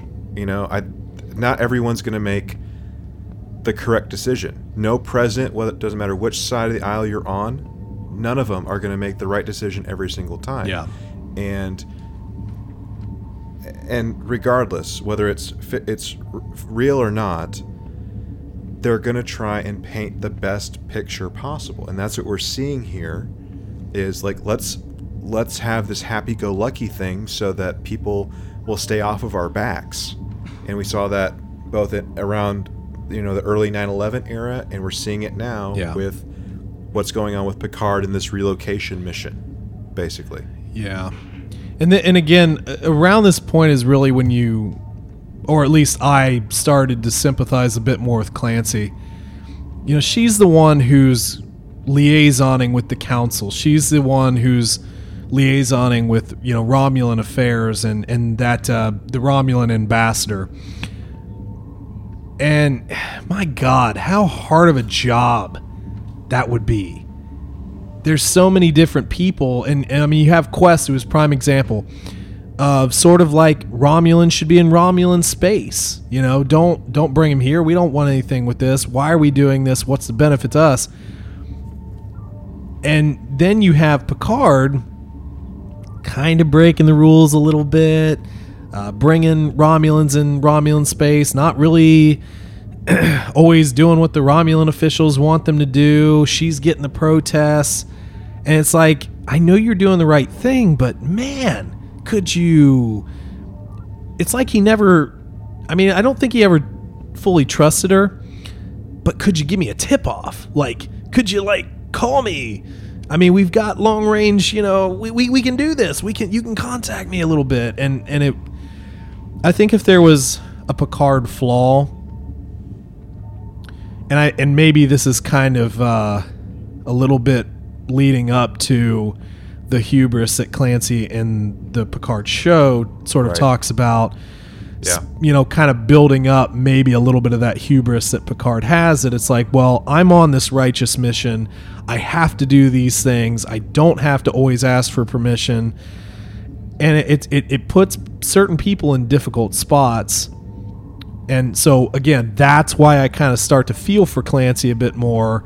And I'm sort of like, man, yeah, you, you kind of you kind of were a bit had the raw deal, so to speak. So just starts to make me understand. So there there are two things with with this. One, I understand that Clancy is the what is it like not the assistant but like the right hand of of the CNC. Right. And I, I guess maybe one thing I don't understand is like, why is a captain giving a four pip admiral directions and orders of what to do? Like that doesn't that just didn't click for me. Yeah, some of the rank stuff did kind of I don't know. I that it was kind of yeah, kind of a little odd, I guess. So I, I thought about that too because like I kept having to remind myself, wait a minute, she's a captain. So I don't know. Like why isn't she like a one pip or a two pip admiral type of thing? You know, or, Yeah. or, or not even a one pip, one pip. Like why isn't she like a two or a three pip? Or I mean, like Admiral, like like you a know, like- Commodore, because you know, like you have Commodore O. So I mean, just like a Commodore or something Yeah. like that. And further, you know, with the the rank thing, what was the reason Picard went from a captain to a four pip admiral? Yeah. I mean, I know he did great things, but that's kind of a stretch. You know what I'm saying? Like, I can I, I could understand him. I mean, in the in the ranking system, like Commodore really doesn't. It, it's it's more rare. At least it's Yeah. rare, like with on-screen appearances. Like most people go and they become a two pip admiral. They become a rear admiral. And then like they might move up real quickly and become a three pip, and then eventually a full admiral, which which is a four pip. And I don't I don't know, dude. I Yeah. didn't know where I was going with this. The, but, the like- ranks are weird for sure. But here, here's the other thing that I wanted to mention. So we have this turmoil going on, and this, and like going back to like the whole like let's put up a really good front, a really good image. We need some happy, smiley stuff going on for the people back home. We got to remember this book started in 2381. Star Trek Nemesis takes place in 2379 at the end of Star Trek Nemesis, we have Captain Riker going to um, head up the peace initiative and whatever with the Romulans. Yeah. So we already had some some goodwill going into this two years prior. What in the world has happened in two years to where the Romulans hate us again and they're not willing to talk anymore? because something significant had to have happened. Because there was like, I mean, Shinzon for crying out loud tried to destroy Romulan government yeah. in Nemesis. Well, he did. I mean, he did wind up destroying So quite a bit of it, or at least the Senate. Oh yeah, I mean like, yeah, with all the Thalaron radiation and and like both in the ship and in the Senate and everything, it was a major disruption to to Romulan society and Romulan government by extension. So something's just not adding up for me. So I mean, maybe again, maybe I should put my tinfoil hat back on. Maybe this is a, a grab to where it's like we recognize the Federation wants to help us. We don't want them to help anymore, so we're going to do something to try and decimate them or cripple them to take them take their eye off of what they do as as the Federation as Starfleet. So I Yeah. don't- Anyway, we're in the third part of the book now. We might as well talk about it. Yeah, I, I did also want to just do a, a mention to uh, uh, Coley, who was a Bajoran uh, officer. Yes, Who- yes. You know, re- really, when you think about it, gets brought in here because of, I mean, all the experiences that the Bajorans uh, had with the Cardassians, and I mean, that whole thing, if you really, really look into the whole Bajoran history, was ridiculous. Like how folks have a ton of compassion for Cardassians is is kind of tough. Um, but anyway, you know, she gets brought in, and she is she's really amazing at connecting with people. And specifically I- i'm just going to move to the nimbus incident that planet which had pr- previously had kind of like an uh, from my understanding there was there was an agreement with the federation they were supposed to kind of protect them but as soon as romulan said buzz off they did and kind of left these folks a little bit at mercy of the you know the romulan empire and they they were they were able to survive the people were able to survive for a while So when Starfleet comes in and says, "Hey, we got to move you," they're like, "I don't believe you. I don't trust you. I don't want you here. Get out." Then Coley really kind of steps in to be that empathetic, that person that does understand what they're going through. And unfortunately, it, it leads to, I mean, the Romulans coming in and executing people in this this village, and it also leads to Coley dropping a huge bombshell on planet Earth because she is able to get literally a recording of the the Tal Shiar killing these people. And she goes to she goes to Clancy. Clancy doesn't do anything. Even with Picard, this is actually what hurt me a little bit in, in a way. It kind of it kind of tugged at me a bit. When it what was was was Coley losing faith in Picard everybody looks at him as this great man.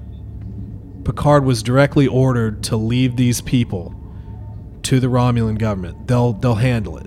Direct order from Bordson. Coley said they're going to there's going to be a massacre. I'm telling you, 100% certainty there's going to be a, a massacre. And Picard backs out. Just like the Federation did all those years ago to this planet and again it, it starts to it starts to be sort of the, the little the little chips the little chips you know like in in the beginning of the show you have all those chips just kind of coming together and making picard Yeah. you start to see those little chips and the little erosions and the greatness the disappointments and that's difficult that's that's a very real thing, but it's very difficult for me to see because this because Coley was like number one supporter. She was boots on the ground for everything Picard was doing, and then she she leaves. She goes to Starfleet Command, tries to tell the story. Clancy's not gonna do anything about it. She resigns. Then she gives that that video to the media, which blasts it there. And of course, what are people gonna think? Well, the Romulans are just killing each other. What? Why are we there? Yeah. So Yeah. And when, when when this when this whole thing with with uh, Lieutenant Coley, who I believe she was a science officer, if I'm not mistaken. uh, maybe yeah. Um, yeah, I think she was a science officer. So, anyways, with with her, and like just this whole thing that's taking place, like the the image that I have in my mind as I'm as I'm going through this this part of of the book is that it's taken me back to when Admiral Dougherty is on the Enterprise Oh, wow, E in yeah, Insurrection Yeah. and talking about like these people aren't indigenous to this planet. The Prime Directive doesn't apply to them. Yeah. And Picard, you know, gives one of his Picard speeches. You know, how many lives does it take, Admiral? You know, a hundred, a thousand, a million? How many lives does it take? And like you can see this conviction. Like and he's like he's a captain standing up to a full admiral Yeah. and just saying no this isn't right. This is not right what we're doing and and contrasting that with what's happening in this book where Picard's perhaps trying to justify orders and again going back to insurrection. Um, not even insurrection but also um, oh my gosh I wish I could remember the episode. It's in next gen when um, it's a, it's a data episode where they're trying to it, um, um, no, no, it's it's um oh my gosh. The Offspring. It's the Offspring where they're trying to separate data from Lal. Mm-hmm. And you know, like there have been too many military officers, there have been too many people who just stood by blindly following orders. So just this conviction of Picard, like you're saying, it, it seems as if it's waning in, in like certain instances of this book, which is certainly disheartening for this this high moral character that we've come to know and love for, you know, two or three decades by Yeah. now. Yeah, it was it was difficult. It was definitely difficult for, for me because uh, my favorite captain's always been Picard. I mean, no offense to the Kirkers out there, you know, whoever else you want to attach your attach your love to, but it, it's always been Picard for me. Um, but yeah, you're right. That's that was a that was a good call off for for insurrection, but that was that was difficult, and this really starts kind of the downturn even in the mission as well. Like the wins aren't quite, you know, if they are wins, they're not quite tasting as sweet, and it, you know, again, you're you're you're getting these run-ins with the Romulans. They're not really being helpful until, I mean, literally, it's almost too late. Yeah. Yeah, I, feel like there's there's just a little bit more to talk about, like with with Maddox and a confrontation he has with Geordi, and Maddox and a conversation he has with Jurati, and a few other things mixed in for good measure. And that more or less will bring us to the end, if I'm not mistaken, unless you, you're thinking of something I'm not. Um, yeah, I mean, just I, I guess in you know, kind of quick summation, really. Yeah, I mean that that's that, that pretty much does lead us up uh, through most of it. Uh, we do get the you know the doctor on on Romulus and sort of his his journey. Um, you know, everybody's kind of leaving, but he's he's not, and being attacked by the Tal Shiar, and um, you know, essentially broken at that point. Um, but yeah, it sort of sort of starts to lead us into into into Mars. I, I think we can kind of zip through that and then really yeah get through get through the final the final phase of it. So Mars attacks, man, or excuse me, Mars is attacked. I, I think I think of that every time. these these big brained aliens with spacesuits. Yeah, uh, I will say though, I, I felt that that uh, that our writer here did a pretty pretty good job of describing this. Um, you know, because like when Picard gets the word, he gets the word in the TV show. You know, when they had sort of a flashback, so he gets the word, um, and he's thinking about like Geordi, obviously, because that's who he knows there. Can't nobody, you know, can't get a hold of him. The entire planet's ba- or well, the Utopia Planitia basically been destroyed for the most part. And Geordi's on a shuttle. Thankfully, he, he survives. But like just hearing and then they have like newscasts, so they're like literally watching it and he's he's in the shuttle, he's like I bet I could name the people that were on duty that were in there. And like they're all gone. His friend, yeah, Mackenzie who had who had like championed for him, him from the beginning, started the projects, gone. And he even they even talk a little bit about his survivors guilt because he would have been there and he wasn't so that's that's difficult man but then yeah we, we kind of get uh we get the conversation with maddox like you alluded to because he's freaking out, man. Him and Jurati, they're like, where did they go? Paris?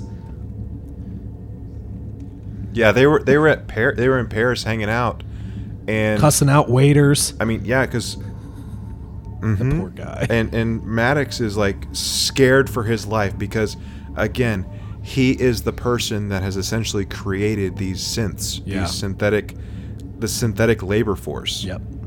and and they've gone bananas and you know made Mars and and the shipyards go boom. And and he's like, "Oh crap, they're going to come for me. I got to go. I got to go, but before I go, Agnes, I want you to know that uh thanks. I y- you really inspired me. You're you're a great kid, and um, I'd love for you to go with me because I love you, and you know I like the cuddles and the kisses and the hugs and the the cake and making cookies with you and stuff. But I want you to know, babe, that you know you're the one that really inspired me to really think about this thing called fractal neuronic cloning. Oh, look at So- you. Big, big words. Yeah. Did you think Thanks for inspiring Did me. Did you think that her reactions during that conversation were strange though? Cuz like he's he's I mean he literally just berates this waiter who's I mean he he reduces him to tears cuz like he knows what's going on. He's just trying to be a little normal. So he's going nuts. Jurati's crying, but there's a part where she just like like almost like resets and is like, "Oh, no, it'll be fine. Everything will be fine, Bruce. You will totally get all of us out of this. It will be great." And then he spills milk on her book, and then she freaks out about that. I understand people process shock in a lot of different ways, but I mean, we talked about it before. That there's always just been something just off about her, and that that reaction, that her her mixed reactions, just were strange to me. Do you think she's an android? Oh God. I don't know, man. I, I think, I think uh, uh, some of her because originally when we talked about that, it was because of her behavior in the show, and I think some of the behavior in the show Yeah. can now be explained by something that happened in this new ep or something we see happen in this newest episode. But I don't, I don't know. I, I really don't know because I mean, at, at the end of the day, who would have created her? maybe maybe we'll get that you know maybe it'll be something like trying to champion like a a mental illness or something of that nature or maybe she's slightly on like the spectrum for autism or something like that. I don't i don't know. But it, it just seemed like a very odd reaction and we don't get really any explanation for it maybe she's just emotional or maybe that's just her cutoff scientific brains and so forth but I mean, Android Jurati. Oh, that. Oh, wait. That's how she got the idea to him. Because she's one of them. Because she is one of one. us. One of us. I don't know, man. Create more. Create I don't more know of us. Bruce. More of us. We can make cookies together. Forever. Come play with us, Bruce. well, they'll always have Paris. So anyway. oh, I see what you did there. Well done. But yeah, then then eventually, like you alluded to, the conversation with Geordi, and he's just like, "Man, did you drop the ball? Did you?" You got distracted. Yeah. But that leads to the Why'd you get distracted, man? You had, you had you only had one thing to Yeah. do. Just just one thing. Just just just make some some you know some dirt devil, you know robots, you know to to you know play with the widgets for the starships. That's all you had to do. You had one job, homie. Just one job. You took your eye off the prize. You know what sellers get? Sellers get cookies. You don't get cookies, Bruce. man. Sellers and closers. Closers, get, cookies. oh god. You did not close. Well, and again, that that leads into the question that I have to have answered. Why did the synths attack Mars? Okay. I don't believe it was anything Bruce did. I really don't. But if if and when, well, when we get that answered, I'll be able to answer a lot more questions, I think. It wasn't I mean, it wasn't random. And that's sort of what again, I, I, can't I can't expound upon that too much because then I just go into a bunch of different areas that I'm not 100% sure about. But I don't think it was his fault. But I also think it's a bit naive of Geordi to sit there and say, your life's work is secondary to everything. You, you have to completely shut it off. Make the dirt devils to make our fidget spinners for our ships. Don't you know? Don't you go. mess with anything else. But that's how they lived life. It was about pursuing passions. People had the ability to because money, poverty, war, it wasn't a thing on earth. You had that ability, and you're talking about generations. You're not talking about like, you know, 10 years of peace. You're talking about multiple generations. That's what they know. It's a bit selfish, but that's what they know. And to give all that up and to say you can only concentrate on making these things that you hate because they are not life, dude, that's difficult. And I I honestly think that that's I don't think that that's right to necessarily believe it should happen, crisis or no crisis. It's just tough.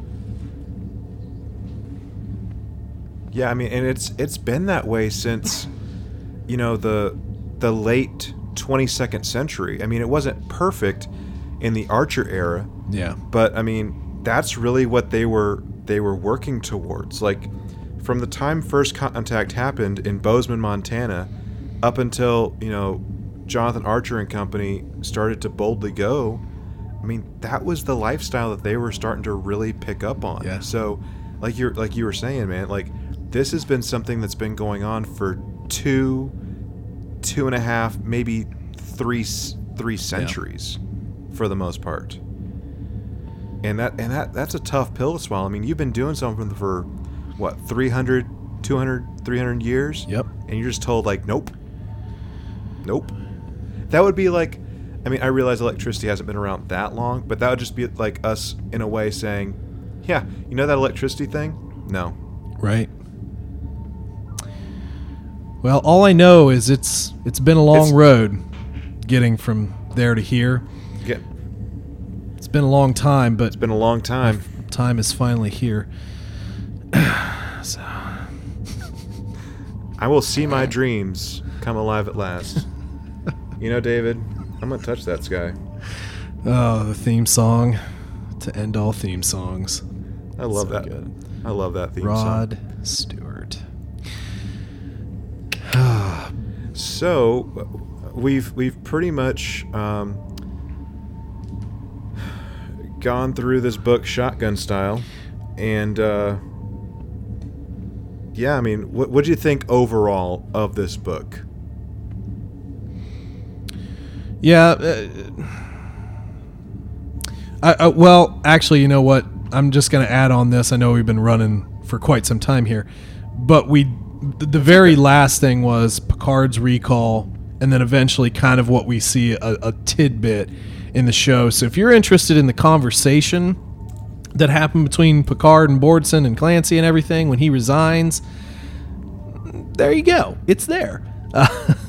um, so that was that was that was kind of cool. And the only other thing I'll say, and I said this to you, the very end of this book um, might have been my least favorite ending in a while. No offense, but it was like one of those big wrap up style things where the author opens, you know, opens the book and starts telling you the story of what what happens next.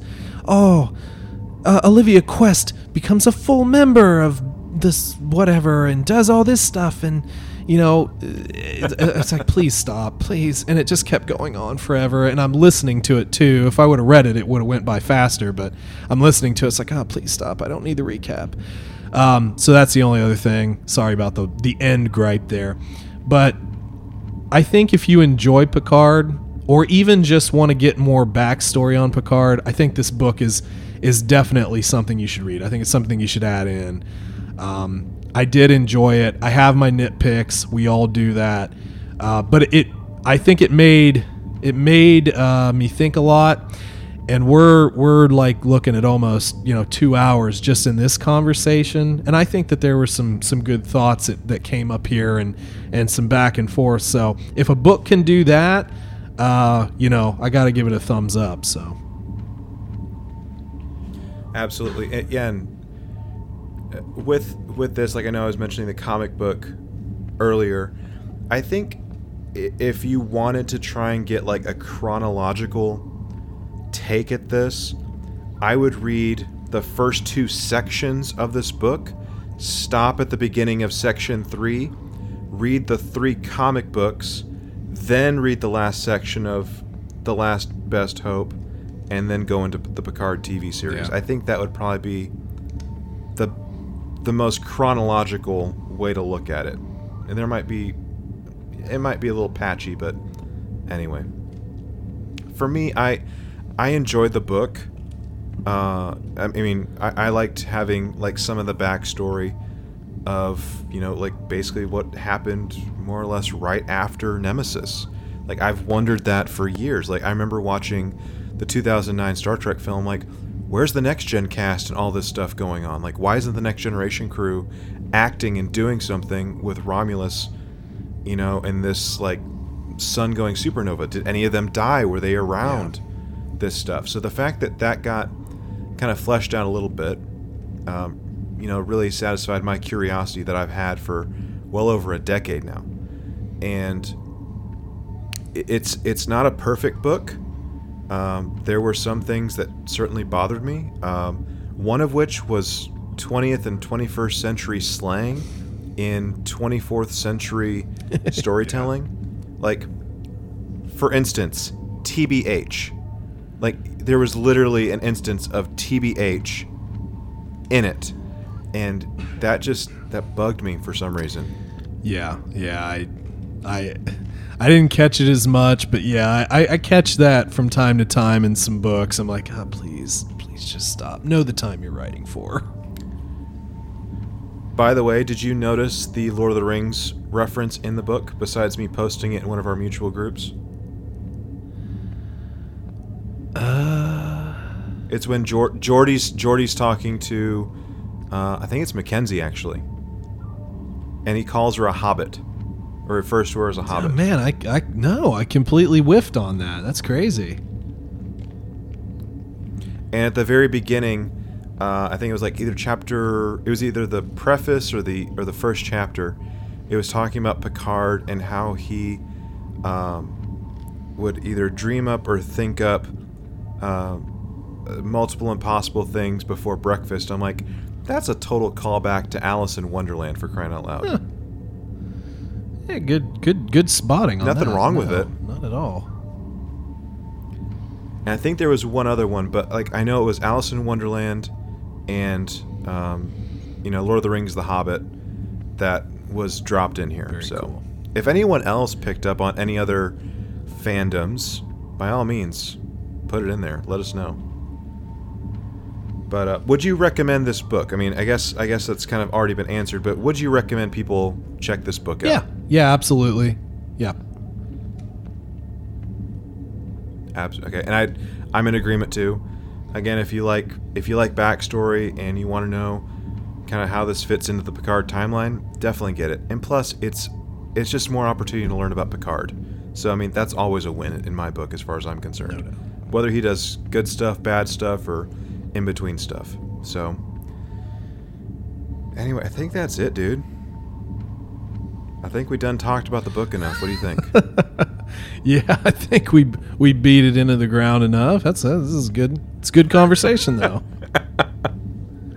Indeed, very good. Con- it's always a pleasure talking to you, dude, about Trek, about you know mushrooms. I mean, whatever. It's it's fun to talk to you. Not not not magic mushrooms. Don't differentiate. Not those. Just regular regular mushrooms. I mean, you, I mean, your shrooms are pretty magical. I will say that. They're not psychedelic or anything like that. All right, guys. Well, David was on here with our last episode, so you folks already know how to interact with them. If you don't, TC Plan podcast is that yeah, just at TC Plan Podcast will largely get you about anywhere. Uh, and we're, we're on all the podcasting platforms if you want to listen. Just the Contingency Plan Podcast. There you go. He's still he's still doing it as far as I know. I mean, he still talks about that other star thing, Stargate. I think is what you do. Yeah, something about wars. Star Quest? Yeah, war, stars, gates. Yeah, I mean, yeah, there's there's something warring in there. Laser, Warcraft is that what you do? You do a war- it's a Warcraft podcast, isn't it? laser swords. You know, who shot first? Who knows? With pew pews. Exactly. Always pew pews.